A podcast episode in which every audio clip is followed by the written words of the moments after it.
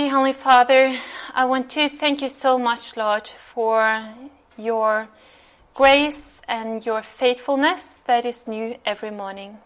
I want to thank you for the blessings that we have experienced so far and um, for the inspiration that we have received as we've been listening to different mission reports and activities that are going on in different parts of the world also in the lines of medical missionary work.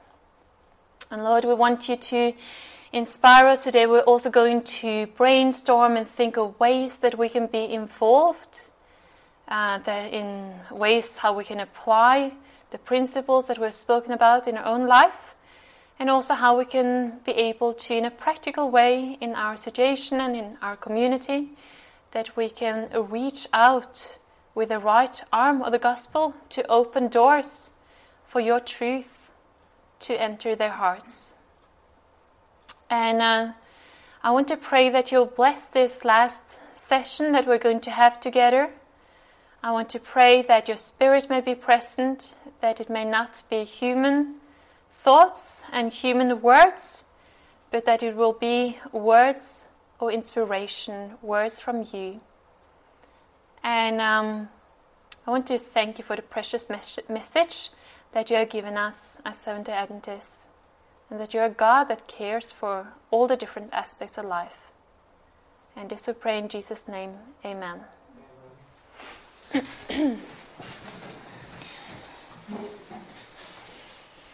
okay, so last session, just to do a short summary. Um, yeah. Last uh, session, we were uh, starting on this um, history of the health work in the Advent history, and we were looking at how, um, especially on the first vision that Ellen White received in 18, uh, 1863, and some of the content of that vision, and how this was far beyond, uh, how do you say that, far before her time, actually, when you uh, beyond. Exactly yeah. It was yeah exactly. It was beyond her time. So um, and we had some interesting discussions and some uh, dialogues and we were not able to finish up everything that i prepared but that was totally fine because i thought it was super interesting to listen to you guys and all your insights. And um, so what we'll do is that we will just um, go briefly through some of the last points that I was planning to go through in the last session, and then we will move on into the last, the third session, um, which is some of the basics of the medical missionary work, and also then that we're going to brainstorm and think about how we can apply these principles in our own life and how we can use them to win souls for Christ. And I think the last slide that we closed off with um, last session was um, this from Spiritual Gifts, where we talked about the relationship that in this first vision that Ellen White received in 1863, she not only received light on many uh, issues relating to health that was far beyond her time, but that it was also strong emphasis on, on the close relationship between diet and lifestyle and spiritual health. And I think we all agree that this is one of the main reasons also why God has given us the health message. Because as we apply the health message in our own lives, we will have a clearer mind to comprehend the things of God.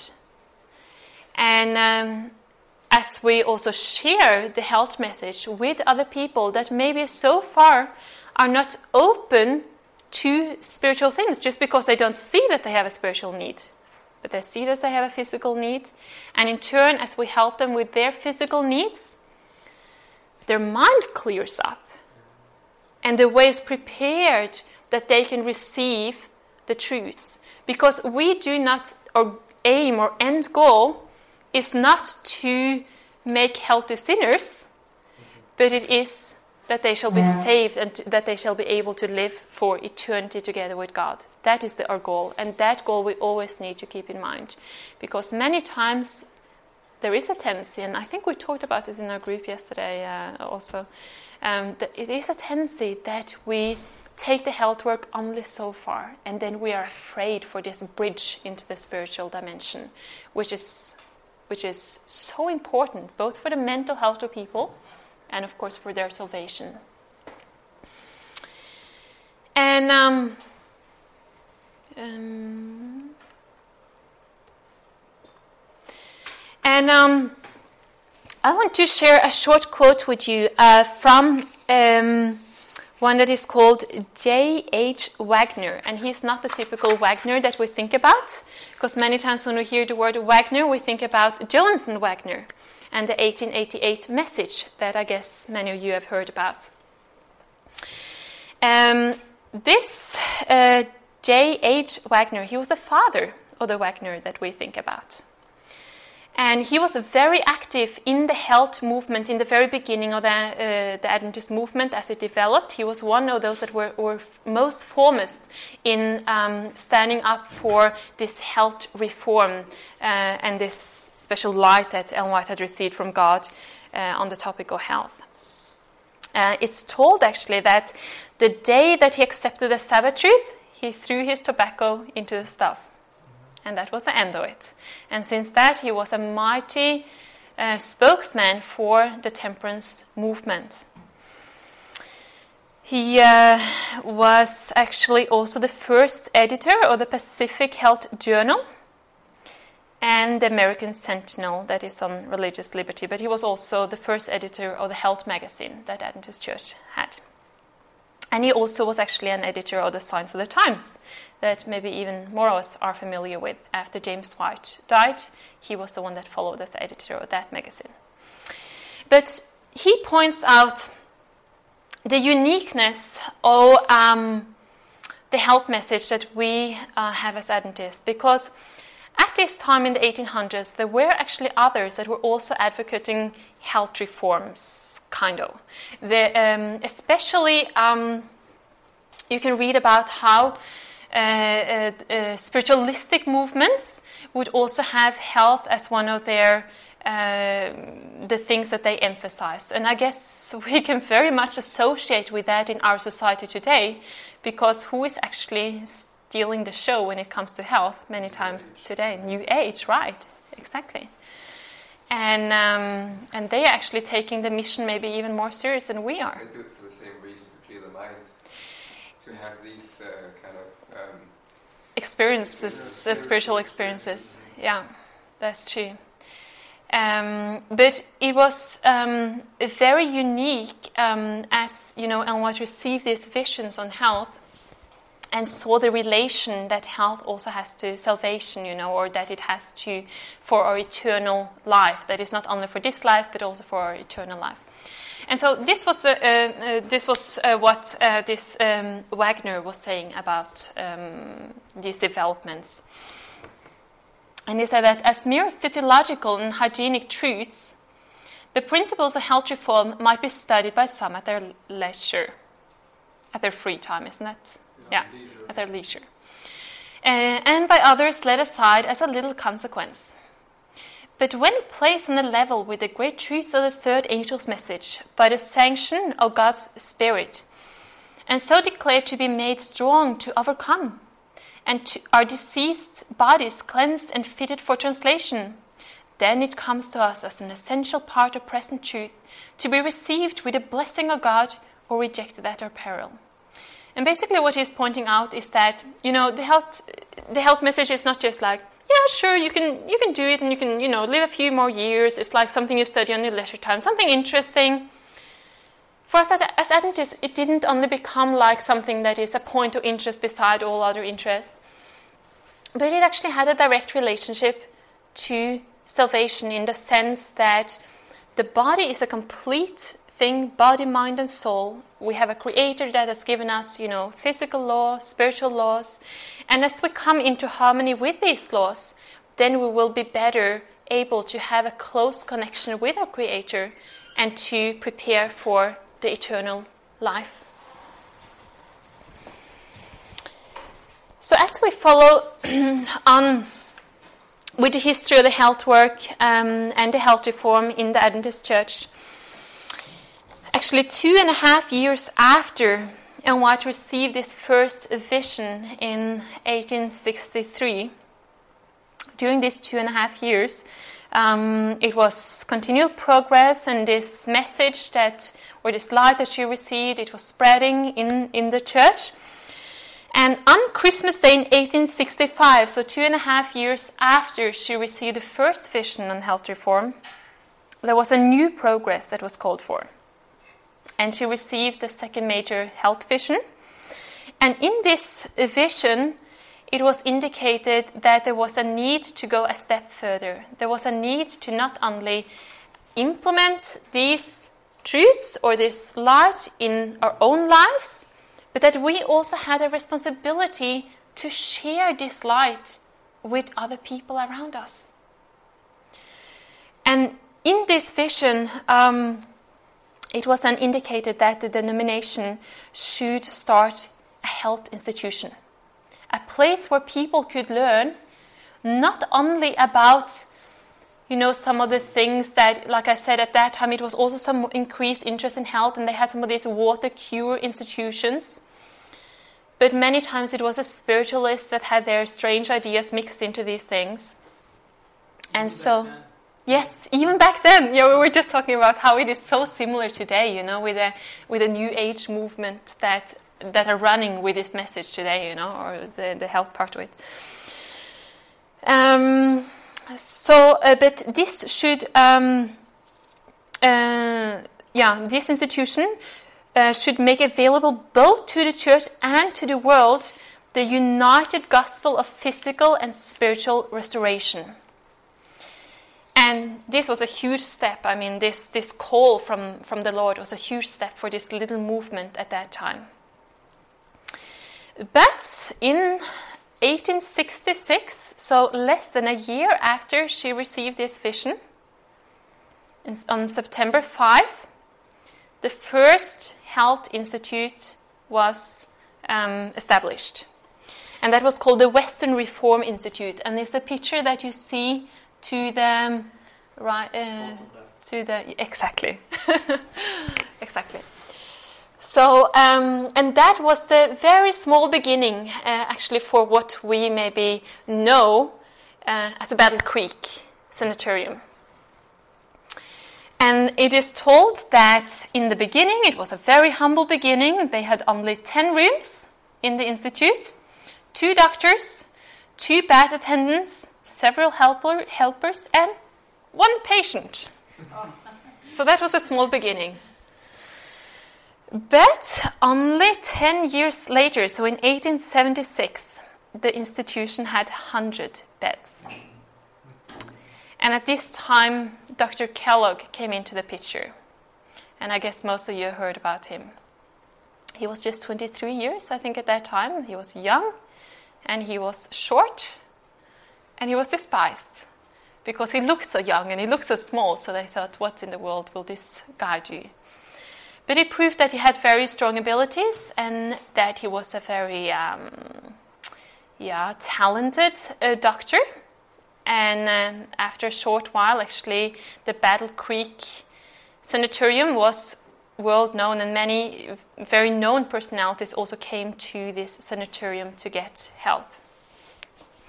It's interesting, in the beginning of his, um, his practice, or in the beginning of his ministry, you could say, um, he had very much success. And he was always, um, on average, they said at least he was five years ahead of all the other doctors. And um, some, I think it was his, yeah, one of his assistants, they, they asked him, What is actually the secret, Dr. Kellogg, behind that you have so much success compared to all the other doctors of your days? And then he said, Okay, I will tell you the secret of my success. And uh, we're going to read the secret of his success. This is referring to this dialogue that he had together with his assistant. He said, When a new thing is brought out in the medical world, he knew from his knowledge of the spirit of prophecy whether it belonged in your system or not. If it did, he instantly adopted it and advertised it, while the rest of the doctors were slowly feeling their way. And when they finally adopted it, he had five years start of them. He actually lived in the White Hall. Uh huh. He was a very poor boy, Uh huh. and they supported him through medical school. That's right. Yeah. So he had a very good relationship. Very strong relationship. Yeah. She had almost been like a mother to him. Just like a mother to him. Yeah. Mm. Yeah. So he had the greatest respect for her Yeah. Yeah. in the beginning. In the beginning, exactly. That's right. And then he says here that so when there was something new coming out that was, you know, then if it was in accordance with spiritual prophecy, he was just running with it, just advertising it at once. But on the other hand, when the medical profession were swept off their feet by some new fad, if it did not fit with the light we had received, he simply did not touch it. When the doctors finally discovered their mistake, they wondered how, he ca- how it came that Dr. Kellogg did not get caught. And I just thought this, I thought it was so interesting to read this uh, communication between him and his assistant and to see, because even for us today, and I, I think most of you have maybe noticed that as well, it is conflicting, you know, when you uh, uh, uh, look in medical science, for example. Uh, we've even had that in class, you know, talking about some conflicting um, arguments about health. You know, we are using, of course, the sources. If you read, for example, Dr. Neil Nedley and the research that he's using, it is in accordance with the spirit of prophecy. But of course, then somebody else may say, ah, but there's some research here, you know, and it proves the opposite. But I think it's so important for us actually to follow the same thing as Kellogg was following, and that made him be at least five years ahead of all the others. Because God has given us light, and who knows most? The last uh, medical science uh, thing, or God? I mean, God is our creator. He has made the, the body, has made this machinery. He has the he has uh, has the owner's manual for how it runs, and so it's best that we ask Him first, and then you know what corresponds with that. That we can run with, but the other things we should discard. Uh, and I think that's important for us to keep in the back of our mind because we will definitely all be um, uh, meeting uh, conflicting um, um, arguments, even from modern science. But um, we have to have a, a, strong foundation, and that is the inspired Word of God, you know, the revelation that God has given to us. Yeah, and um, in closing for this about the Advent history. Um, of course, we could go more into the thing about Kellogg, but since we have limited time, I think most of you know that, uh, just like Sven Arvid was saying, in the beginning he was very closely following along with the, you know, the counsels that Ellen White was given to him, and he had a lot of respect for her. But he, uh, but Dr. Kellogg, unfortunately, he also was swept off the path, and it was especially these pantheistic ideas that really caught him uh, the power of God in nature, not just that God's power and love is seen in nature, and that God is the creator and that He's working through nature, and that nature has curative powers because God the creator has laid that in nature. But he started to refer to nature as God in nature, which is the pantheistic. Exactly. It was, in fact, we published that in the Herald. That's right. Yeah. And the Lord burned it down Exactly. Yeah. right afterwards. Yeah. So, um, and they tried to stop the fire and it didn't work. And so that was very clear, the connection there. He was stubbornly following the course that she warned him not to follow. And, um, and this is actually what was called the alpha apostasy. Hmm. And so, even today, Daniel was actually speaking about that shortly in his first meeting how that even today that some of these spiritual paths that you saw back in those days in the omega, in the alpha apostasy is coming back today and is entering Christianity. Some of these Eastern ways are entering Christianity and even our own church. And we have to be aware of this because it was an attack in the very beginning of our movement, and we can just expect because um, what also said that this will come back, and she says, I fear for it, you know, the omega apostasy.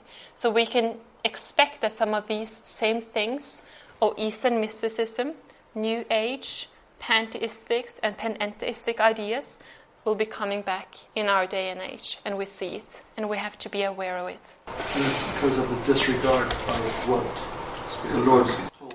Exactly, exactly. Lose confidence in In the spiritual prophecy, mm, in the prophetic gift. to give them a Yeah, yeah. wide open Yeah, yeah. And, um, and that's why it is so important also that we treasure this gift that God has given to us. You know, He has given us light as a people, and we need to treasure that because putting aside the light that God has given us is not very thankful. yeah, it's darkness, that's true. Okay, so um, as we close off and cut it short in righteousness, I hope. um, the um, sequence about the Advent history. I just want to share with you um, one experience, um, and this is from 1901. And um, maybe how many of you heard Ted Wilson's um, annual, uh, what do you call that, annual speech or annual council speech or whatever you call that? Um, how many heard that? Uh, last year and this year. It was so inspiring, and it was about the city missions and the health uh, evangelism, what he called comprehensive health evangelism or something. And he was actually sharing this course, so maybe you heard some of it before. But he was sharing an example of what was taking place in San Francisco. And uh, Ellen White received a vision. She actually first received a vision where she saw two beehives. And um, in one of them, uh, which and the one beehive was San Francisco, and it was very little activity there. But then she, the, the vision changed, and she actually saw that it would become a beehive of activity. As she, um, that's a Bienenhaus. Ah, okay. Ah. Yeah. So uh, it would be very busy activity that would be like, in a sense, an example of what should happen in you know all cities, all the big cities. And we've also heard here in the main hall about the call for city evangelism and the plans that also we have as a church for city evangelism in many of the large cities of the world. And I just wanted to share this with you as an inspiration with some practical examples of what they were doing at that time. And maybe this can also be some inspiration for us with some inputs that we can run with as we come into our discussion in the end of how we can implement all these things. So um, she writes here that um, there are many lines of Christian effort being carried forward by our brethren and sisters in San Francisco. These include visiting the sick and the destitute. And I appreciated uh, Joachim's uh, worship this morning. How many of you heard that one? Um, it was, uh, just to summarize it, it was basically a worship uh, based on Isaiah 58 and the message that God has given to us that we really have um, um, task to um, to care for humanity and to, to show to show our faith in a very practical way in daily life and to, to be there for the needs of humanity and to do true medical missionary work which in which is all about relieving the sufferings in this world and she says here that these include visiting the sick and the destitute finding homes for orphans and work for the unemployed nursing the sick and teaching the love of Christ from house to house, the distribution of literature, and the conducting of classes for healthful living, and the care of the sick. A school for the children is conducted in the basement of the meeting house. In another part of the city, a working man's home and medical mission is maintained. On Market Street, near the City Hall, there is a bath established, operated as a branch of the St. Helena Sanatorium. In the same locality is a depot for, of the Health Food Company, where health foods are not only sold, but instruction is given as to reforms in diet.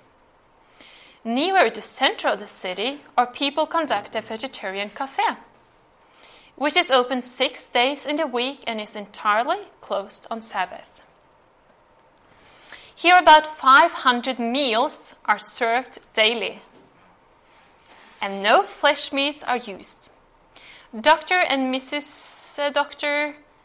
Uh, Lamb are doing much medical work for the poor in connection with their regular practice. And Dr. Uh. Thanks, Buchanan, is doing much free work at the working men's home. At the medical and dental schools in the city, there are about 20 of our young people in attendance. We earnestly hope that the steps taken in the future in the work in San Francisco will still be steps of progress. The work has been done the work that has been done there is but a beginning. Yes. Yes, uh, concerning uh, Dr. Kellogg and uh, the work that he did also, uh, it was very interesting. I listened to a presentation once and uh, they mentioned about uh, all his activities done for, let's say, as we heard, he was an orphan as well, and he had a lot of orphanages. But the problem was that it just stopped there. It was not, you know, introducing Christ to the people. Hmm. So he was very active in it, doing work for the people, but it didn't get too far from Mm, that. mm. And that we should also have always our uh, main aim as actually saving them for eternity, not Mm. just from poverty. Totally. So, I mean, it's, it's already been said here in the statement, but just Mm. connection to uh, what we talked about. Yeah, yeah. Very true. Very true. And I think this is very important that we emphasize that also. Uh, we were just talking about it uh, yesterday, actually, that in many of our health institutions, I mean, we can just admit it, that many times we have lost the identity that we actually have, you know, that this is a Seventh Adventist institution, and we are, we are fearful, actually, to evangelize because we're afraid to push people away. But what is the whole, whole purpose, you know? Mostly an economic question. there, Mhm. because, uh, when you start accepting funds from the State. state, Hmm. they dictate Exactly, how things exactly. are going to be run. If you Yeah. don't have the money, you do as they say. Exactly. Yeah. And that's the problem. Yeah. And you know, uh, I think this is also a trust aspect, you know. Um, somehow we start to lose the trust in God that He's actually the provider of all. And we start to rely upon the state rather than God's. In that respect, Fredheim is doing the right thing. Exactly. We have a health institution in Norway that is called Fredheim. It's just one of the examples. There are other institutions like that. But it is a self supporting institution. And they have decided to be free and to that it is a trust, a faith based work that they are doing. And it's just amazing results. And they, you know, they endeavor to follow the principles that we have received as a people, and the blessing of God rests. You know, people are changed. People come out healed. You know, and and I think this is this is really a trust aspect, like we talk about. I mean, that we trust that God, when He has given us these things, It's the call to faith. exactly, then we, we have to believe it, and we have to believe that He's the one that owns the cattle on the thousand hills. Yeah, Joachim. Um, maybe it's just because I saw Saint Helena was mentioned there, Mm-hmm. and a very positive note. Yeah. And how many know? How many of you know this book, China Study, by Mhm. uh, Douglas Campbell? Mm-hmm. Yeah, there's a little there's a little paragraph on on St. Helena Hospital, and it's very sad because it gives the very it's a very bad picture painted of Hmm. the Adventists. They're doing the medical work for the money. That's Mm. basically what it's saying in there. But by God's grace, we can turn that picture around Exactly. one, one more time. If, Yeah, if, yeah. If we really take grasp the opportunity now Mm, and mm. make an effort Mm. by God's grace. We And- visited mm, St. Helena mhm. this uh, autumn, Hmm. and uh, uh, a friend of ours told us that Ellen White actually had was living in a house on campus of St. Helena. I didn't know that. Hmm. Uh, and uh, she was very, very tied to the health institution Mm-mm. for those years, and it, it was really going beautiful at that time. But like you're saying, mm, money mm. uh, started taking over to the extent they're not even um, supporting, at least not very much, the, the nat- natural healing. So that the non-Adventists that came there to work, I guess, you, if you all read it anyway, I don't have to, And to then, repeat it. But Mm, mm. and then this has happened all through uh, health uh, in Adventism is Mm-mm. we have employed doctors, we have Mm. employed nurses, we have employed ad- administrators, Mm. and they have voted to to to uh, run a race that is that is independent of the general conference Mm. uh, and, and our beliefs as such, because the majority of them are no longer Seventh Day Adventists. Mm. Mm. So it, Yeah. it's sad. It's still called the Seventh Day institution, but this is the fact. Mm. Identity is lost. Yeah. Identity. Mm, yeah, and it's interesting. Uh, just like we heard uh, now, you know about in church history with the formation, the deformation, and the reformation. I believe that's the same also when it comes to the health work. Like you said, you know, in the beginning there was a formation. I mean, God gave the principles and they were followed, and it was a huge blessing. But then we can just admit it, it was a deformation. It has been a deformation, and, and I mean, we're part of that blame. And we need to do what we can to restore that picture to cause a reformation. Also, when it comes to the health work, right? okay, so um,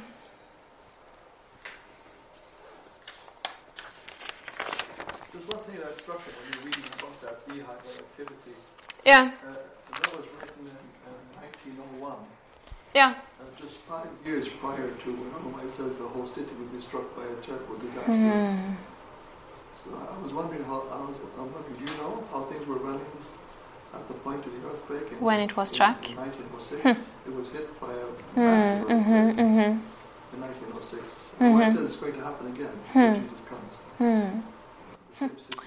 That's interesting. It was like God's call of mercy in a sense, all that activity before the destruction.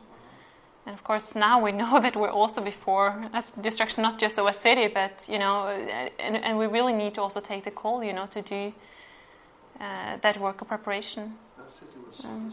Yeah. It's hardly there. Just when you say that, just to drop in, um, we were in uh, New Zealand when uh, this earthquake struck Christchurch in um, last year, and or we were actually in the air when it struck, but. so, but anyways, uh, just talking about that. Um, just before the last meeting that was held before the earthquake struck, it was about the Sabbath. And we had had decision cards. It was David Ashrick that held the last meeting because he was just closing off and Daniel was going to continue. And the last meeting that he had, it was on the Sabbath. And uh, uh, um, they had given out the decision cards for people to, you know, make decisions. And I remember we came in afterwards and we started to do visitation work to visit these contacts, of- course, after the earthquake. And it was one that had decided for baptism. And when we came to his place, the house was totally smashed, just, you know, leveled with the ground. But it's just, you know, again, I was just reminded of it when you say the thing with San Francisco and the earthquake and how actually God gave a message of mercy bet- before the destruction. And we never found him. So he probably died, yeah. But he had made a decision. You know, but it was just, I, I just was reminded of that uh, with what you said, you know, that God gives this message of mercy uh, uh, before the destruction. And we can see that, uh, like you pointed out, you know, how this earthquake came afterwards, but that, you know, the people of God actually responded and took up the work. And this is the same that we need to do now. I mean, we need to respond and to take up the work.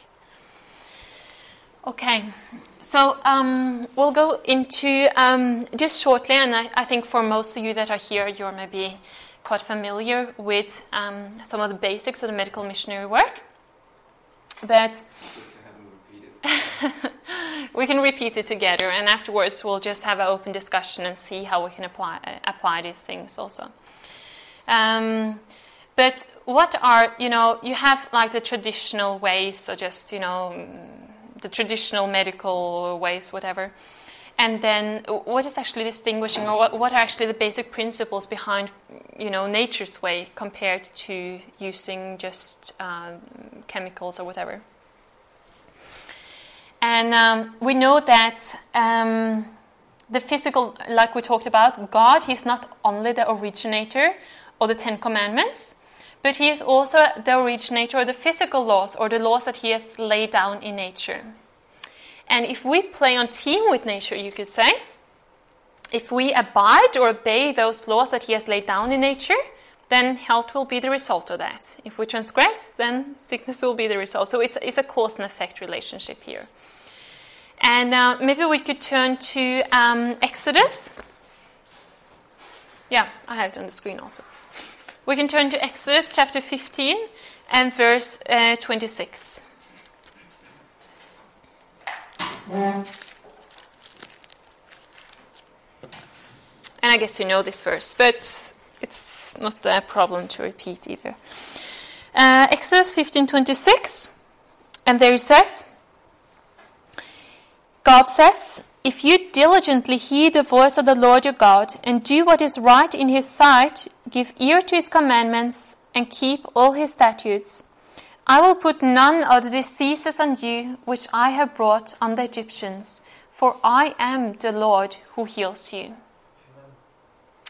So we see this principle that God has ordained certain laws, and if we abide with those laws, then the blessing of God will follow that. And God says, I love the way He says it, you know, I'm, I'm the Lord your physician, or I'm the Lord who heals you. And it's a promise that is in this verse that, you know, if we will abide, if we will obey those laws that God has laid down for spiritual well being, for physical well being, they're all coming from God, then He will uh, also keep us in health. And the diseases of Egypt that we're talking about here, they are prevalent in the world today too. Actually, they have found out, I think, by you know, looking into uh, some of the diseases that were prevalent in Egypt. It was things like cancer, you know, that is taking so many lives even today worldwide, and uh, arthritis, and so so on and so forth. Many of the diseases are very prevalent in the world today. They were also the diseases of Egypt, and You know, the Egyptians were experts in preserving with the Mummies, el- mummy embalming, yeah, They embalmed and they Mm. put the intestines in, in jars, kept it. mm, yeah, exactly. And in that sense, we can learn about the diseases that they had at that time. Also, did you have a comment? I don't know if you are coming, uh, going to mention that, but Mm-hmm. what's interesting is today also archaeology they find out what what what their diet was Mm-hmm. and which classes got what kind of diseases. Yeah, The, the higher class got the lifestyle disease, Yeah. the lower class got the infectious disease. super interesting. And those that got the lifestyle disease got it because they the diet was uh, mainly meat and uh, refined uh, flour, uh, Yeah. uh, refined bread, Yeah, honey, um, at least much more than the poor people. yeah, yeah, Uh, cake, um, and uh, high fat, high protein Yeah. diet. yeah, yeah. And Exactly. That's, that, that's what they, they found out. Mm-hmm. I mean, Exactly. Yeah. We see today. Yeah, yeah, yeah, it's so true. And I mean, even today, we call it diseases of affluence, you know, like the typical lifestyle diseases. When you talk about third world diseases, usually other things, you know, like, um, uh, you know, more uh, due to lack of hygiene.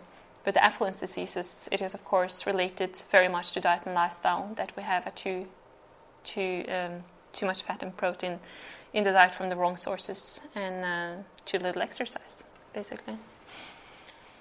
But it's interesting to see how history repeats itself. It's very interesting. Okay. Mm. As they always said, the disease we have today, they are mainly because of the bad diet we have nowadays. hmm So, is it really proven that these, um, like cancer hmm and how do you say, it, um, Heart blood vessel disease. blood vessel disease? Mm. I've been there, like at Egypt, uh, at, at the time of uh, where, where Egypt was a big nation already. hmm hmm I mean, is that proven? Is that really? I mean, cancer, yes, but what is it? Heart blood vessel? Is that also? Heart disease. Uh, I'm dealing with those back then as well. Yeah, yeah. Mhm. They, they um, make X- X- X-rays and they can measure the uh, mineral deposit in uh, some main arteries in the body Uh, and see that they probably died of heart disease and, and obesity. that's crazy. hmm Never- Isn't it? Nobody knows that. I mean, Uh-huh. everybody says it's, it's like nowadays. It's it's a Yeah, disease of our Western modern way of living. yeah, yeah. It's been before. And it's true. It's because of a Western way of living, but it was also before. In in the, I mean, Egypt was a rich nation, and and like Joachim said, in those classes that had the rich life, Huh. With that also came the same things that are, you know. Um, when we talk about diseases or, or affluence, it's also you know the same thing relating to diet and lifestyle. Hmm. And uh, just to say that people are actually aware of this even outside of the church. Yeah, yeah, yeah. I mean, in my course material for uh, urology, they've already, just as a paragraph, they mentioned that, well, we've discovered in uh, mummies also uh, kidney stones. Hmm. So, uh, yeah, it's nothing uh, Mm, new, mm. So, All that. yeah, I'm just saying because it's, was interesting to get it from your perspective, from your study direction, and to yeah, it's even more proof. Yeah. so yeah. keep a good diet. But Maybe we are- th- yeah. Say. but maybe we are more looking for these things and paying attention to them than um, some of the other students that are, are just uh, reading everything without a special focus.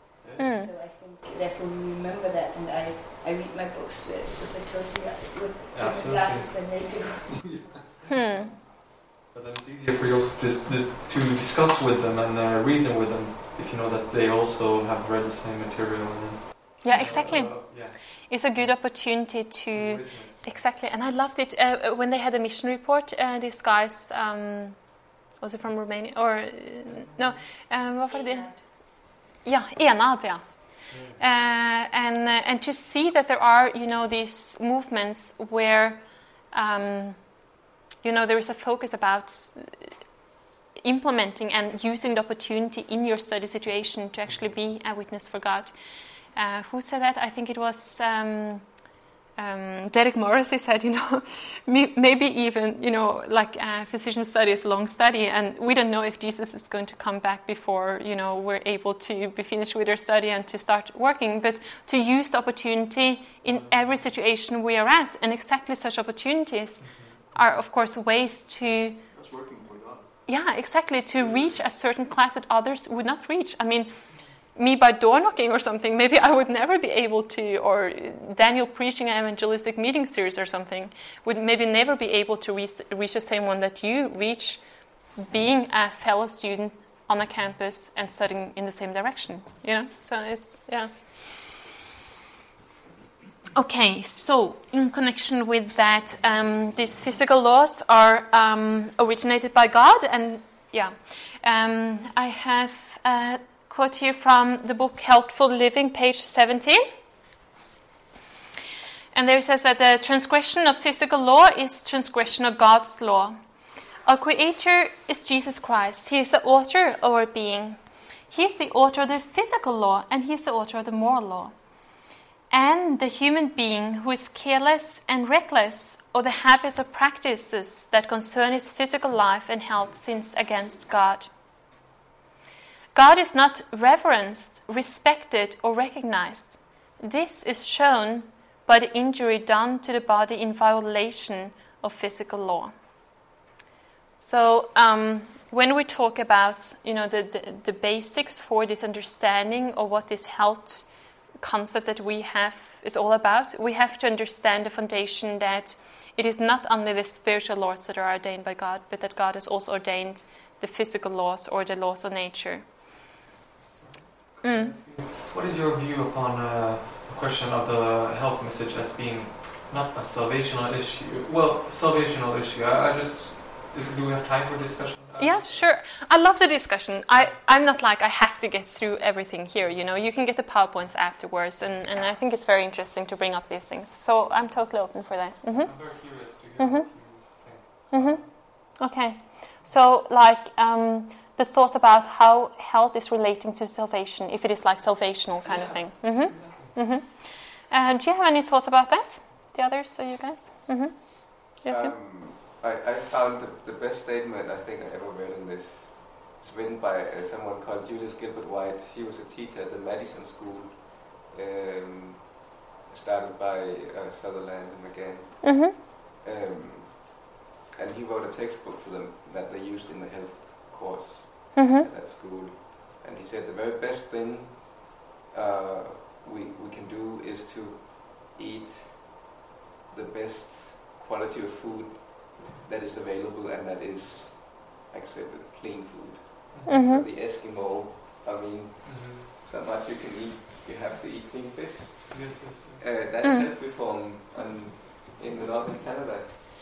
In Mongolia, it might be lamb or something else, uh, sheep instead of pork. Mhm. Um, the very best thing to do is to get the best food available. That's that's health reform, and you can always do that. Can you turn it to the Mm. beginning of this thread? Mhm. Yeah. The phys- so what is the physical law? Is that vegan? You know, many people, when, you know, you know what I mean? Mm. Also, is that, you know, Mm. how far... What lies in that Yeah, what- expression? Well, how Mm. far do you have to go to not transgress the physical law? Mm. You know what I Mm. mean? Yeah, good question. Because many wonder about that. Mm. Yeah, very good question. Um, Yishka. I was just thinking that there are two different things here. Um, we've all sinned, and we would never come to heaven by uh, doing a lot of good deeds. Mm. increasing Mm. our karma. Mm. But um, we are saved because Jesus died for us. Mm, because mm. we could never ourselves um, cleanse this sin from Mm-mm. our lives. Exactly. And then, because we love Him, we will serve Him. And that, I think it's it's quite easy. You don't have to split it up. He has died for every one of us because we are sinners.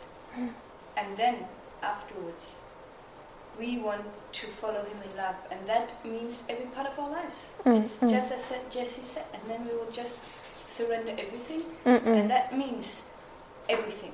And Mm-mm. that doesn't just mean that okay now we read the Bible and we we don't uh, we are not aggressive to our siblings or whatever. It, it means so much more than having a Christian Mhm, behavior mhm, or going to church. It, it it will affect every part of our lives, mm-mm, and and then God God will show us mm. um, what these physical laws are and what is best for us, Mm. and and then all these things will make us fitted for heaven. Because Mm-mm. if we want to live in heaven, Mm.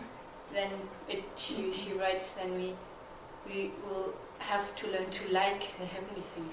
that's not Mm. only uh, liking to be in an atmosphere where everything is love. Um, if you are yourself not loving, but I mean also liking the food up there, or the music, or everything. Mhm, mm. Okay, yes. So, Yiska, if I understood you right, actually, what is the condition of salvation is if you're willing to sur- surrender everything to Christ, right? And I uh, like that idea very much. So, you know, uh, we're on our way to heaven. It's a pro- uh, progressive walk, and uh, you know, maybe someone gets to understands the light that uh, I have a responsibility over my body, and I should do the best of it, uh, out of it. But then, if I don't care, then uh, who am I actually serving? Myself, right? Not Mm, Christ. mm. So as we said, I just Hmm. I think those um, people hmm. that have problems with the health reform, they f- maybe they feel attacked because they feel maybe often because humans are telling to them Mhm. uh, uh, other people that, um, and maybe also their own conscience that um, they uh, are doing something that they know is wrong and they feel attacked um, but they want to just you know um, yeah and it's it's it's difficult because as you say it's a progress and you cannot tell someone everything in one day Mhm. but uh, I think often people are reacting so offended is because they um, actually know what is right, but they have Mm. a difficult time doing it. Maybe they haven't gotten the help they need how to implement it, and they feel maybe everything nice is taken out of taken out of their lives. Everything that tastes good. Yes. Hmm. It's simple. Hmm. Daniel? Ja, und you can tell, was heißt denn Geschmackszellen? Uh, the taste buds. Hmm. Took, took my taste buds and I can use to get used to soy milk and whatever wheat protein, and I think it's in the process of non-sanctification.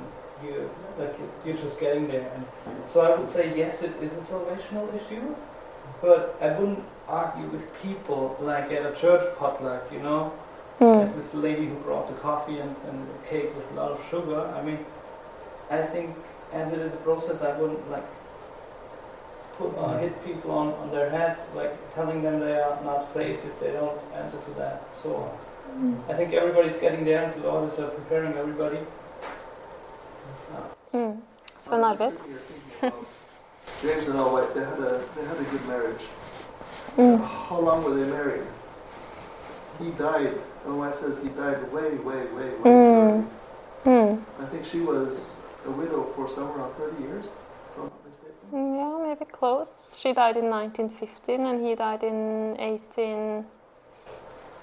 Um, 80 But something. why, why did he die? Did he keep the laws of health? I- I'm sure he ate right, You Too much stress, you he too didn't, much. he didn't work right. Mm. Work-life balance. yeah. Mm. Temperance in all also things. Physical. Mm. All, that also includes the physical law. Exactly. was so good about Exactly. Exercise and all this. And I know for my own part, exercise has been a problem for me, still Mm. is. Mm. Mm. And, and uh, you know, uh, that will also bring things in its train if it's not corrected. Mm. And, and I think it has to do with attitude. You know, if if uh, if uh, Ellen White's husband was proud about the way he was living, and and uh, you know, he, he knew it was wrong. Mm. He knew it was very wrong, and she knew it was wrong. She even pointed out it was wrong. Hmm. Uh, but he was he was humble about it. He admitted it, and, and he he tried his very best. You know, the few years he had left after the damage was done, and I think we'll see James White in heaven.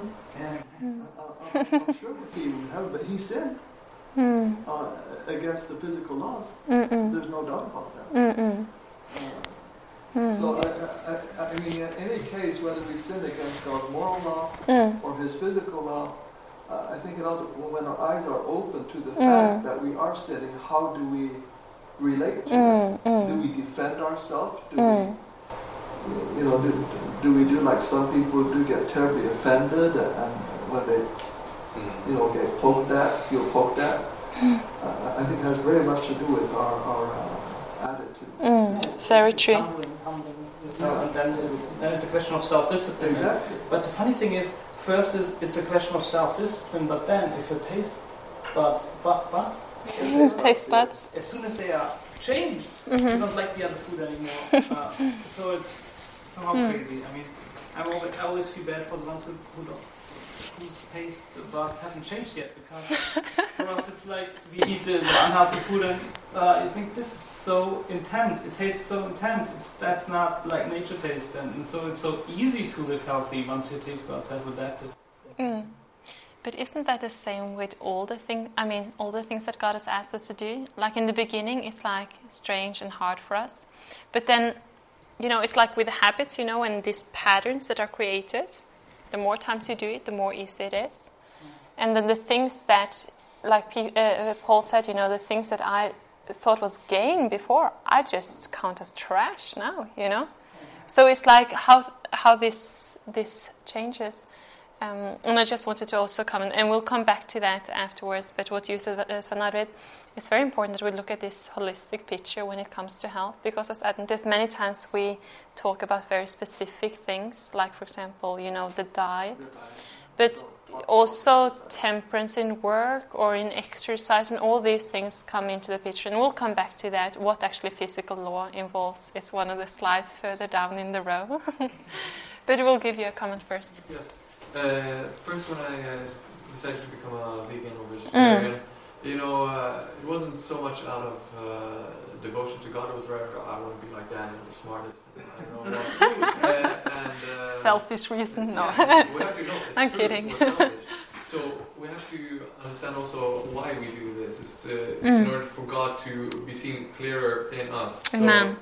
You know, many times I feel like, oh, should I memorize all these arguments uh, why I should eat this and why not? Mm. You know, maybe for the people outside, but the biggest argument for us why we should do this is Mm. because God asks us to Mm. do it. Exactly. Mm. Yeah, so I mean, there will always be pros and cons, Mm. but uh, I think we've gotten enough proof to Mm. follow the truth Mm. Mm. and just be uh, convinced that this is what God asked us to Mm. do. Mm. But Exactly. the strange thing with God is that He very seldom explains why. Mhm. yeah, yeah. He's just like my dad used to ask me when he said, I want you to do this. And I said, why? He said, because I said so. I hated it. when He said that. Uh, but, you know, that's the way God sometimes does. He said, no, you do because I said so. And you- I want you to have faith in what I've said makes sense. And even though you don't understand it, Mm. I still want you to do it. Exactly. And that Because very rarely do you see why he, why he explains. You know, he, he doesn't usually explain why. even when, just to take an example of that, even when God, you know, um, made a distinguishment between the clean and the unclean meats, That's what- He didn't say, don't eat pork. I mean, if you're going to eat meat, eat rather these ones because pork, you know, the, the, the swine doesn't have the same sweating ability and so it keeps many of the toxins. You know, he was not actually explaining the whole thing that we know today, why it is actually more unhealthy. I wonder if they would have understood. I don't think so. And maybe they wouldn't even understood. But it is, it is like this trust aspect, you know, the trust of the Father. When He says that, we know it. And maybe in due time He will reveal it to us. To us. And many of the things, I mean, we live in an age where we have received so much light and so much understanding, actually, and where we've even got explanations for the things, you know, the light that God has revealed to His people. We have a lot of those explanations nowadays. Same with labor unions, stay out of them. So why would you stay out of labor unions? It doesn't make sense today, but it's gonna make sense one day make sense. because they will be one of the forces Hmm. like Sunday laws and stuff. You know, it, Hmm. it, it's, it has to do with faith. believe to the testimonies and Yeah, It's true. It's true. Yeah. That's where it all boils down to faith. How much do Mm. trust? It's, True. it's difficult because we had discussions in Sabbath school about it. Mm. There was a guy, labor union guy. Yeah, Yeah. I get you. Like, got to be limited time because he would have totally freaked out. Okay, Joachim has had his hand up for a while. Quick comment. Mm. God didn't tell us why, but He told us something else. He said, He told us, go find out. Exactly. Mm. And That's okay. Mm. yeah, and, and that's what that's what we have. That's what we have to do. And so now we're finding out all these things out. It's true Mm. what He said. I, I, I, I don't That's think God fascinating. at all us finding out. He actually encouraged us to do it. Oh yeah, yeah. you. But he doesn't. Many times he does not explain why. Mm. That's that's our part because He knows that we will get so much out of it. We'll learn so much from finding out, Mm. taking Him at His word, and then finding out why Exactly. it was. Yeah. Mm. Mm. True. What do you? Sarah? Yeah, I think I've already said some of the things I think, but I'll continue in the presentation. okay. what did you What did you mean exactly about what? The, the, the question of the beginning. Is it a salvational issue? Okay, okay, okay. Maybe we should sum up then and make a conclusion on the salvational issue thing. Okay. well, I think actually you got it in quite a nice way, so I don't need to repeat the same words as that. You know, otherwise it's just a repetition. But I think it's all about. Um, yeah, exactly like she said, it's not about, you know, my works that if I'm a vegan and if I do all these things right, you know, then I'll work my way to heaven. It's nothing about that, you know.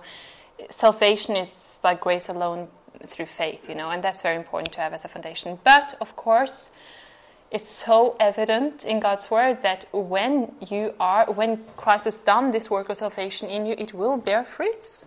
And it is just, I mean, it's just the most natural thing that you want to conform as far as possible with, with what God has told us. And that is not just on the spiritual level, it is also on the physical level, because God is a creator of the whole body, soul, and mind. So it's, it's as simple as that. Hitler was a vegetarian. Really? Yes, he. Yeah, so it's nothing salvational about being a vegetarian, that's for sure. not a vegan either. it put his mind into better plan evil. Yeah. So maybe the devil is also a vegetarian. Vegan. He, he's vegan. man. He's vegan. maybe. Smart enough to be vegan. The point is that Hitler will not be saved. Yeah, But you know, Totally. Satan's gone to position. Yes. it has shri- shrunk. So he doesn't live uh, uh, in, a, in a way, or maybe because he had he hasn't used it then it's But who, Mm. which of the health principles has he broken? Trusting God. Yeah, that's for sure. When you break one, you break all. Yeah, that's true. So at least we know he's broken that one. Good. Okay. So we've spoken about how the physical laws or the natural laws are also originated by God, and we're going to come more back to what those physical laws also are in a very practical sense. Um, and this, of course, um, leads to the next point cause is followed by effect. So, when sickness occurs, we can trace the cause and we can remove the cause. Because there is, I mean, if God has laid down certain laws in nature, then just like we read, you know, if you will obey these things, you know, the Lord will bless with health. And then vice versa. We, we have the whole chapter in Deuteronomy 28 about the blessings and the curses and how, how it is a cause and effect relationship with our habits and what we do, and then uh, um, the results of that. Um, and um, yeah, okay, for time's sake, I don't know if we should read this, but you can just write it down. Two verses that brings out this principle about cause and effect. Proverbs 30, verse 33, and Matthew 12, 33. I think in Proverbs 30, verse 33. Okay, no, I became so curious because I kind of forgot what it was, so I think I'll turn there anyways. but, um, okay, so we turn there quickly. And it says that Oh, yeah, okay. So that is the principle of cause and effect. For as the churning of milk produces butter, and the wringing of nose produces blood, so the forcing of rat produces strife. So we see that in all things there is a cause and effect relationship. And also in Matthew 12 33, it talks, it talks about that a good tree will be, bear good fruit, and a bad tree will uh, bear bad fruit. So there is a cause and effect relationship that we see all throughout the Bible. Sorry? There's another verse. Um, uh, the curse causeless shall not come. Yes. You know that one? Oh, I- I was okay. sit- I was sitting here looking at that. Oh, really? Yeah. It's, it's, uh, Okay, we need to add that one. 20, Okay. verse, Exodus 20, verse 4. Can you read it, uh, Sven It says, You shall not make for yourself an idol in the form of anything in heaven above or on the earth beneath. It is the second commandment, actually. You shall not bow down to them or worship them, for I, the Lord your God, am a jealous God, punishing the children for the sin of the fathers to the third and fourth generation. You're talking genetics. Oh, okay. Mm-hmm. Mm. With cause and effect. But you were thinking of another one, maybe. The But interesting. the Mm. curse causeless shall not come. It's, Mhm. I believe it's Job. In Job. Yeah. Yeah. Okay, we have to look that up. I'm very curious. I want- it? I didn't. The The, the curse Det shall finns not, publish shall om, not come without force. om es har eine Ursache. Det blå. Because that, you know, that's interesting. Well, there Mm. something, the way I live can affect my offspring. That's true too. Mm. Exactly. That And- is true. And, and, and I think this is what we're seeing more and more. Mm, And mm. You see poor children have absolutely no fault at all. Mm. They're born alcoholics, some of them. They're born drug, Mm, uh, mm, drug addicts. mm. And, and it also affects their genetics. Mm, exactly. So we don't. We do not only have a responsibility for No, ourselves, we but we also have a responsibility for for our offspring. for our offspring and also for other people. In connection with what you mentioned with James White that uh, died prematurely, actually, Ellen White says that she talks about you know how they actually it was relating to many of the pioneers how they all worked, and she says that actually it was a sin in God's eyes because they were robbing others from the blessing they could have been to them. They were cutting short their life and robbing humanity from the blessing that they could have been to them for a long period of time. I, I, was shocked at how direct she was Yeah. towards her own husband. Me too. Yeah, yeah. But um, hmm. did you have your hand up, Pishka? Yes, um, in Ministry of Healing, I believe, it. I was also astonished at how she writes about um, how the life of the mother affects the life Mm. of her baby. Mm. Um, it's amazing in Mm. every aspect, not only a diet, because Mm. that I think we know that oh you have to take supplements and have enough of everything while Mm, you're pregnant. mm. So, but um, it really says that when a mother is getting upset, even Mm. before the pregnancy, it, it, it, it has an effect Stress on, hormones. on Mm. stress is, uh, Mm. even when she's not pregnant. Hmm. Hmm. Hmm. It's, it's amazing. Hmm. It even goes into the milk after she's delivered. Hmm. Hmm. True. Hmm. yeah. So, anyways, um, in this first vision that uh, White had in 1863, this is actually a quote from that one that is found in Spiritual Gifts, page um, 120, and it's in relation to this cause and effect. The human family have violated the laws of health and have run to excess in almost everything. Disease has been steadily increasing. The cause has been followed by the effects. And um, again, another one that you find in Counsels for the Church, page 225. There it says, Carefully consider your diet, study from cause to effect. Cultivate self control, keep appetite under the control of reason. Never abuse the stomach by overeating, but do not deprive yourself of the wholesome, palatable food that health demands. That's a Very very balanced. a good uh, Balance, balanced uh, um, what's it quotes. quote. Yes, Mm. because um, I think uh, very often she writes about overeating Mm. because most people have that problem. Yeah. But uh, I have uh, not so often uh, see her writing about that you are really um, also should give your body what it needs. Yeah. Exactly. Because today that can be That's just as much a problem It is true. for, for many people. So Mm.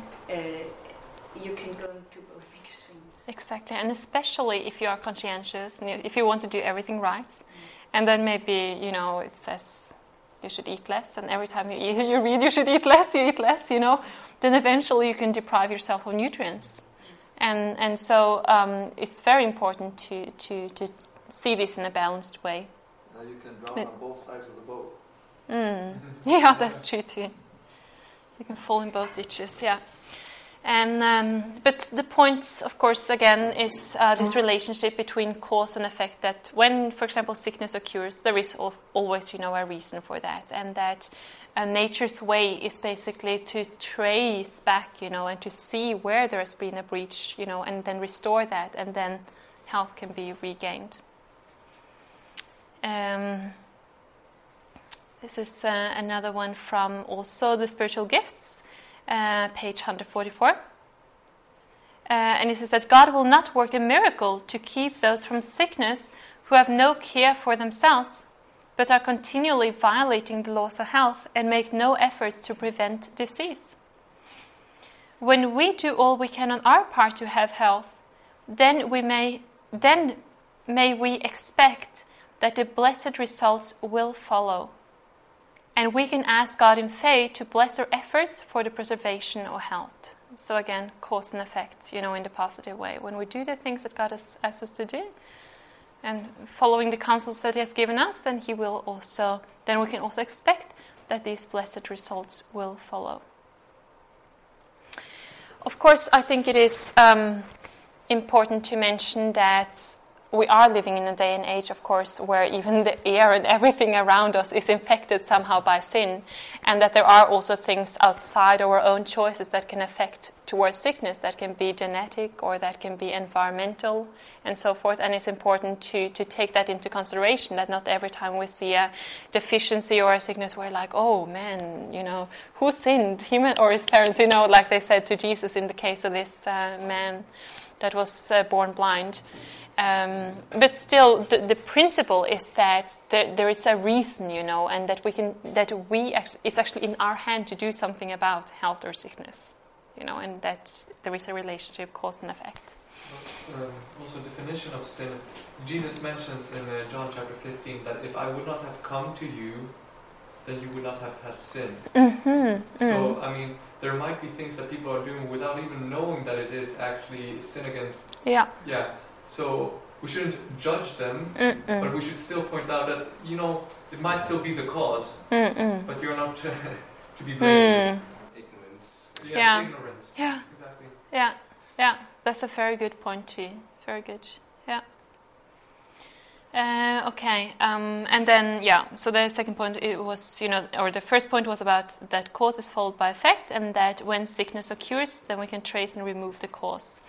And then Deuteronomy talks about you know that if you you do the things of God, and He will bless, and you know this blesses and curses. Um, and it's also in Matthew 23. You can find some of the same principle, 25 and 26. Um, Ministry Healing, page 127, it says that in cases of sickness, the cause should be ascertained and helpful conditions should be changed, wrong habits corrected, and then nature is to be assisted in her effort to expel impurities and to re establish right conditions in the system. So this is basically the next step of the we understand relationship between cause and effect. So when sickness occurs, well, sure, you know, nature has somehow been abused and you know she has not been able to cope and sickness occurs and then you need to trace back and to help nature to restore the thing so that health can again be um, reestablished.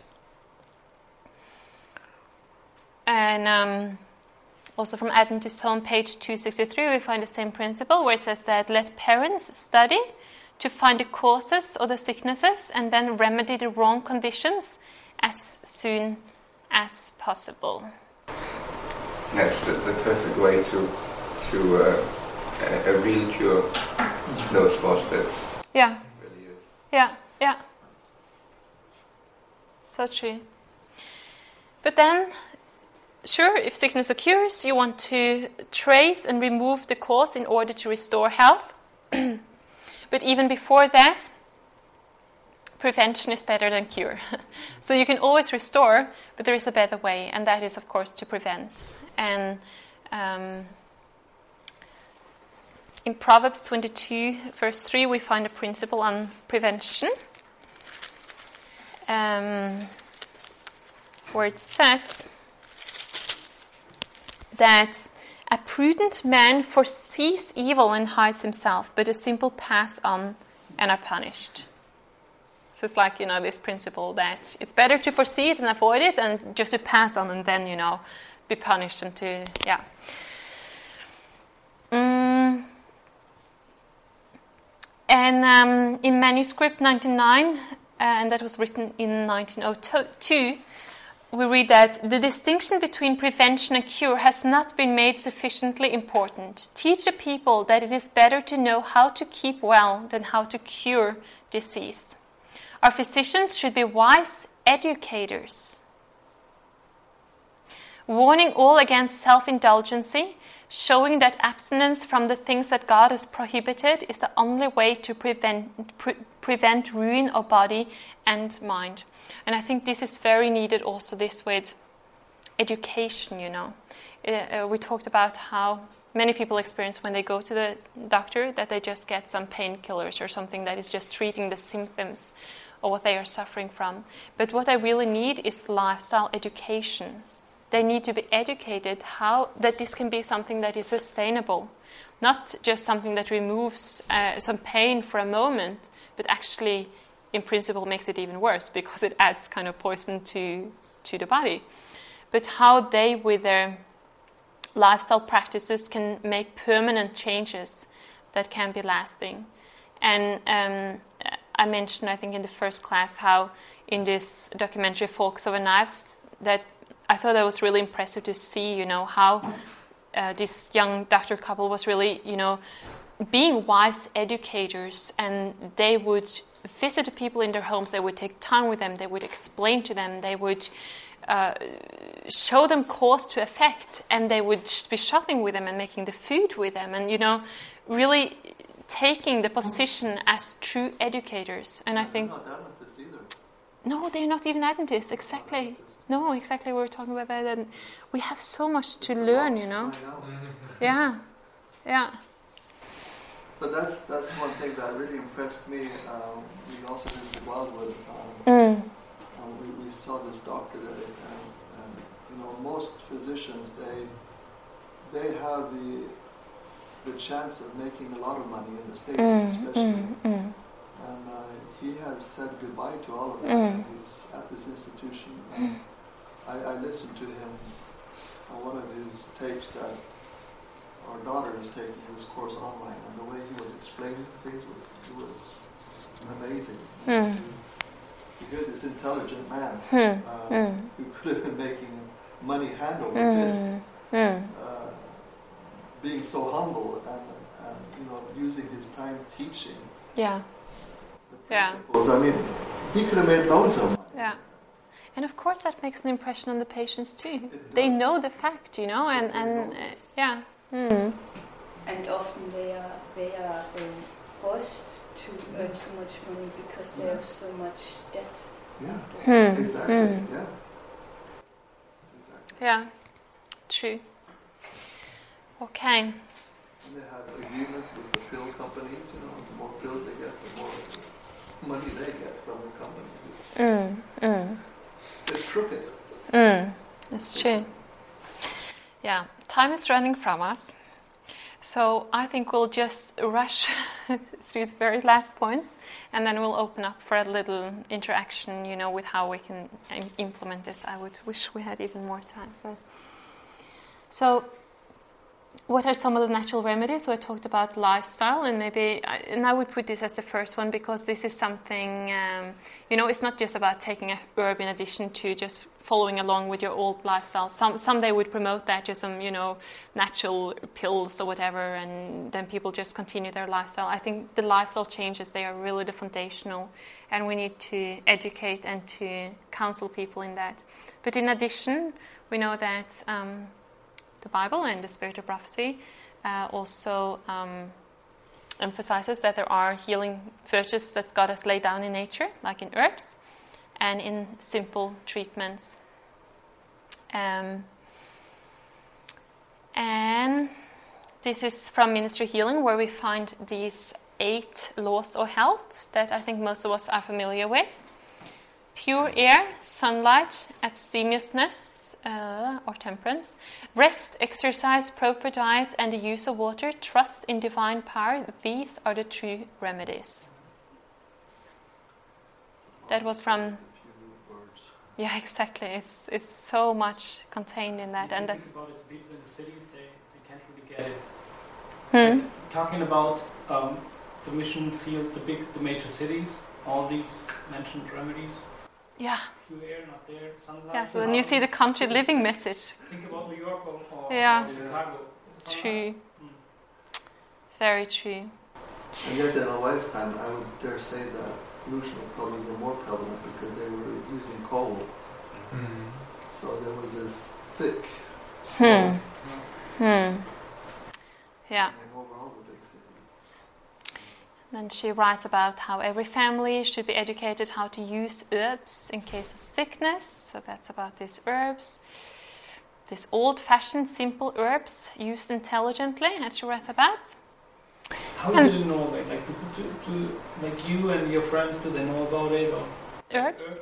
mm-hmm Well, um, actually, we have some very good books. Like in Norway now, we have a book that is called uh, Friska urter, which has a, a, a lot. You know, that one is It's sold a lot from the from the canvassers. It's, it's written by two doctors. Yeah, and it is a very good Oppslagsverk. It's a very good, um, uh, you know, that you can help people with, even though you don't have every, you know, all the. Uh, like, yeah, my question is if, if, like, people my age, do they know about it in Norway? No, in general you know not. about it. No.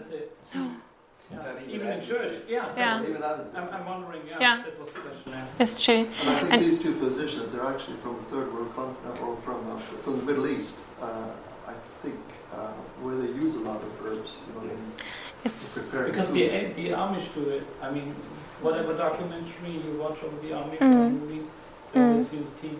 Mm. But how to get a hold of the herbs? Do you have to do it yourself? Can you buy it in the have to grow it. You can you can pick many of them grow wild. seeds are Mariko, very. Many of these herbs they just grow wild in the Norwegian nature that we can use with very good benefits. And just in season, you just uh, pick it and you dry it, or you, you know. Um, the But- do they sell it by some places you have some other herbs being sold, but it's far too little knowledge about it. But it's increasing actually in interest about it, though. Uh, but it's interesting what you said. Like when we were in Africa, it was like this old like the old people there, they know uh, about um, Jared's wife. She was like showing me, and she told her grandmother or something. She knew everything about all the herbs, and she had kind of passed it on. But now it's in danger that it's moving, going away because the dead, no, the dead people don't die. The old people die, and then sometimes the knowledge is being lost. You know, but it's. Um, yeah. So and um, then she also talks about you know um, how to use simple treatments and and um, treatment. Then we're talking about things like hydrotherapy, massage, you know, different exercises, stretchings, charcoal, clay. You know, we could mention several of them. Actually, Ellen White writes a lot about experiences with charcoal, for example, where she had amazing results. Uh, Holzkohl. Holzkohle. Mm. But we don't have the time to go into all those details. And then, of course, we have yeah summarized these um, eight health laws that sometimes they are given as the New Start uh, or the God's Plan. It's different acronyms that are being used for that. That's the meat ministry one. Yeah, that's true. Yeah.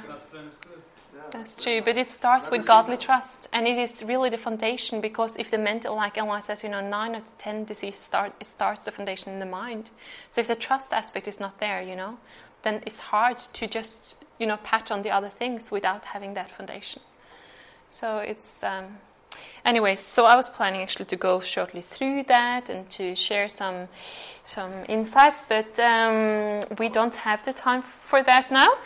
And the few minutes that we have left, I want us to take to just brainstorm very uh, efficiently and, and think about how, just very practically, how can we apply these things, you know, in our life or in our situation? Like even some of the things we talked about already, you know, in, in the situation you are in, you know. So just just a few thoughts, you know, just some few inputs. Joachim? That's a very interesting statement from Ellen White. She says um, we we can practice um, medical missionary missionary work at the at the table Yeah. of by eating the right thing. Um, we are doing that work for ourselves, but we are also preparing ourselves to be able to help others Mm-mm. when we sit at the table. so that's in a way that's why it's you know Mm. i- i- in one sense, that's where it starts. This kind of work. Mm. Good thought. Yeah, Mhm. something that I think is lacking here, at least in Europe, would be some real academic training for those who are interested. I mean, we should not stop at this only. We should continue and dig deeper and deeper and deeper, actually, for practical knowledge. And uh, I would love to see something being organized, let's say, like a conference Mm-mm. for uh, people interested in uh, these topics. Just you know, wholly devoted to this, and actually for Mm-mm. me to come there and know for this disease I know this treatment, for this disease I know this treatment. Mm. So you know, really direct Mm-mm. information Mm. would also be very good to have. Mm. Totally. It's very true. Yeah, last night we were Very talking true. about what we can do in Germany, and then we figured that the knowledge of that right arm of the gospel, the health message and health expos, it's, it's happening, Mm. but it's still, if you do a, a research, it's, I guess, only like maybe 5 to 20% of the church know about it. And then first we Mm. want to like teach it to the churches Mhm. in order to be able to go out and like spread the word with health experts. and stuff. The church needs it first. I mean, Yeah. condition in Germany is a little bit like we have church potluck and it's always like you, you walk by there with a smile and like, can't eat this. Can't eat that. We, we still got meat in our church, so it's Won't eat it. huh? Won't eat it. I won't eat Yeah, I'm not eating it either. it. Meaning that you can eat it, but you won't eat it. Mm. Okay, yeah. Like yeah, it's uh, suddenly prohibition. yeah, Mm. um, that's that's our plan, like Mm, to promote mhm. that Zwickers, like Zwicker family from Switzerland Mhm. there. Mm. And so yeah, you have a big um, task, not only in Norway, Silvia, Mhm, also in mhm. all over Europe. I, Hmm. I, I know the one who started Health Expo personally, Mm. And uh, she was a, a little bit distraught at how, you know, she's a nurse and she has spent a lot of time uh, developing the Health Expo concept. She and her husband and their son, who's also a physician. And after it was taken over by some new people, they have cut out you know, the educational Mm-hmm. aspect of all these points here, you know, trust in divine power and, and uh, air Mm, and mm. things like that. They, in all these posters, they had, it was educational. You, you could read why, you could read, you know, of things that had been discovered Mm-mm. along with these things. All that is cut out, and it's just you're just left with the, you know, points, Mm-hmm. Mm-hmm. and, and it doesn't say as much. Mm. Well, I said you should, you should educate, educate, Mm, mm, educate, mm, is mm. And, uh, To go thorough and deep, and, and to also not just state the things, but to come with an explanation for it. Yeah.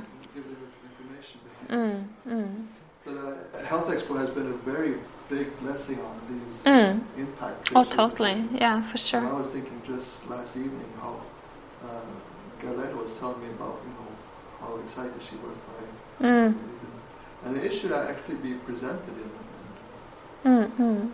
in, in that kind of a setting. Mm-hmm. It, it should be part of the. Well, I think yours, he was very excellent. You know. uh, Focusing. Mm. The, the thing is, because I had the experience like one day on the street, I was talking to a young girl, and I said, "Do you actually know that like these are the principles that they are good for you?" And She said, "Well, you're not telling me anything new." so it's like you know, I mean, if you tell Hmm. people that sun is Hmm. good for them and, and, and fresh air, so we have to. Yeah, I, I, I'm laughing about myself now, like looking Hmm. back, because I, I was Hmm. so stupid. I mean, you're like, yeah, well. Uh, the, the, the, the meaning behind it, you know, Mm-mm. if, if sun is good, do you make sure that you expose yourself to sun enough? If fresh air is good, do you make sure blah blah blah? And, and so that's basic knowledge about New Start principles, or as you say, God's plan. Yeah. Mm-hmm. Mm. Hmm. So maybe you can use your presentation to, yeah, teach it to the young people. Mm-hmm. And, and Yeah, and to go deeper. professionals Mm-hmm. Should keep on digging deeper. So, Mm. Mm. Yeah, that, that's so valuable. That's true. and many times the young people, when you talk to them on the street, they, they, they may know it, but but they, they are not going to change until they know exactly why. And Mm. well, how the molecules and the, the receptors, whatever in the body, uh, how it's connected, and then maybe then they start thinking about it. Or until Mm. they get sick. Yes. Yeah. Yeah, That's we- it. when people wake up. Yeah, Hmm. you it's so it's so easy in church, like we all well, these New Start principles are good, and yeah, blah, blah, but who knows the connection? I mean. Mm-hmm. why is um, exercise what does exercising do to the body you know Mm-hmm. what does sunlight do to the body Mm-hmm. i i can't explain that Mm. It's yeah. Anyway. Yeah. And I guess we don't have- my wife says about Hmm. education. She said we, sh- we should learn. Uh, it's all coming back. What I Hmm. studied in college. That's strange. You know, I haven't thought about it for years. Hmm. But uh, she says that we should train uh, the people, even the church members, to understand how each part of the body Mm. works Mm. and Mm. how the one is dependent on the other, how Mm. they interact with each other. Mm. Uh, you know, to be intelligent as to Yeah. because we know these things. Mm. I mean, science knows about it. Mm-hmm. Mm-hmm. It's just how Mm, Like in the book of Education, it talks about the importance of physiology and how you need to, you know, know know how your body works. Mm. And it's the, But, the mm. majority of us have also heard the quote from uh, Sister White where she says that the only way by uh, which we will be able to support ourselves in uh, the time of trouble will be by a medical missionary work. So not for us to get actually money from the people, but you know we will be in such a despised state that people won't pay us, but they might give us an apple or uh, something for it. and, uh, you know, so think in, uh, a way you're actually.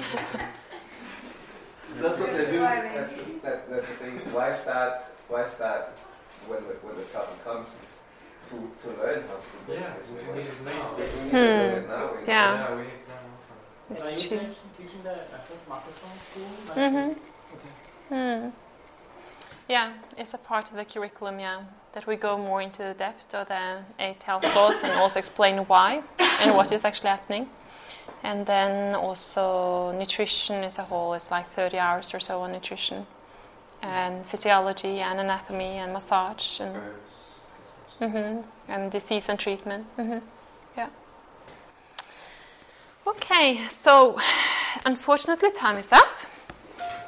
So we'll uh, close with a word of prayer together.